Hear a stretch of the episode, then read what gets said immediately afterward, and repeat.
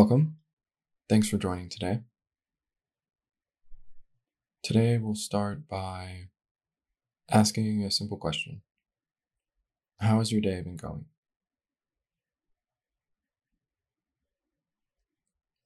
If there is an immediate answer to that, just sit with it for a moment. And maybe just question whether or not you feel like that is likely to continue. And if you find it difficult to really define or put a label on how things have gone so far for you, try to pay just a little closer attention to your body and your mind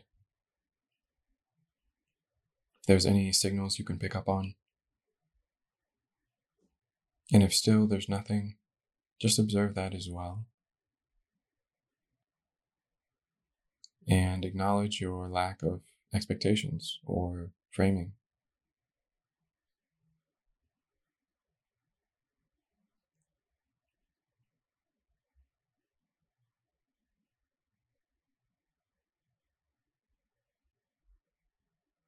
For me, today has been a little bit sentimental, I guess.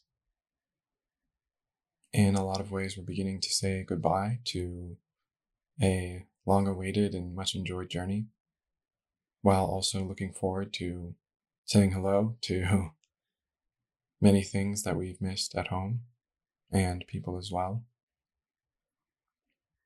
So I think those two thoughts, though not mutually exclusive, do present a certain paradigm of knowing that on some level I will really miss some of the things that I have enjoyed over the past couple of weeks. Things are winding down and I can feel that. I'm trying to take everything in as much as I can, remember it as well as I can, while I'm also really excited to go home to see familiar faces and places, to be comfortable in a way that only home provides. And with all of that, I'm also trying to stay here,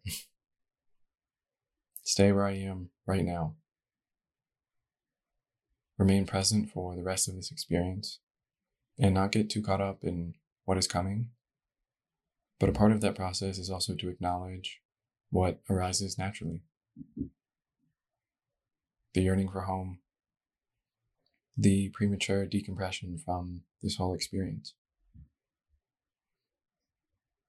It can be so easy to stay in those modes in one way or another in life.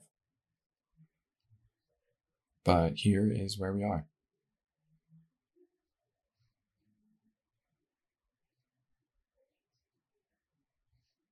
So if you found yourself drifting into the future at all today, or during the session,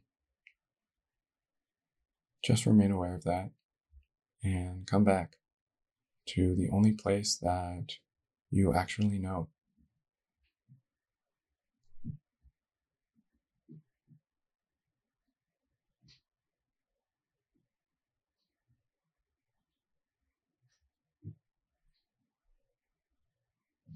Maybe one more thing worth acknowledging that has repeatedly come up in my mind is that there is value in having things to miss. And of course, on some level, it can be helpful to remain detached from some of the desires of life. But at the same time, often pain, loss, sadness, or any sense of melancholy can be a representation of the positive things we've experienced in our lives, proof that we've come to know and care about and love things and people. And on some level, it's only a natural part of that ebb and flow. So, with that, I'll let you go for now. I hope you enjoy the rest of your day, and I'll see you again tomorrow.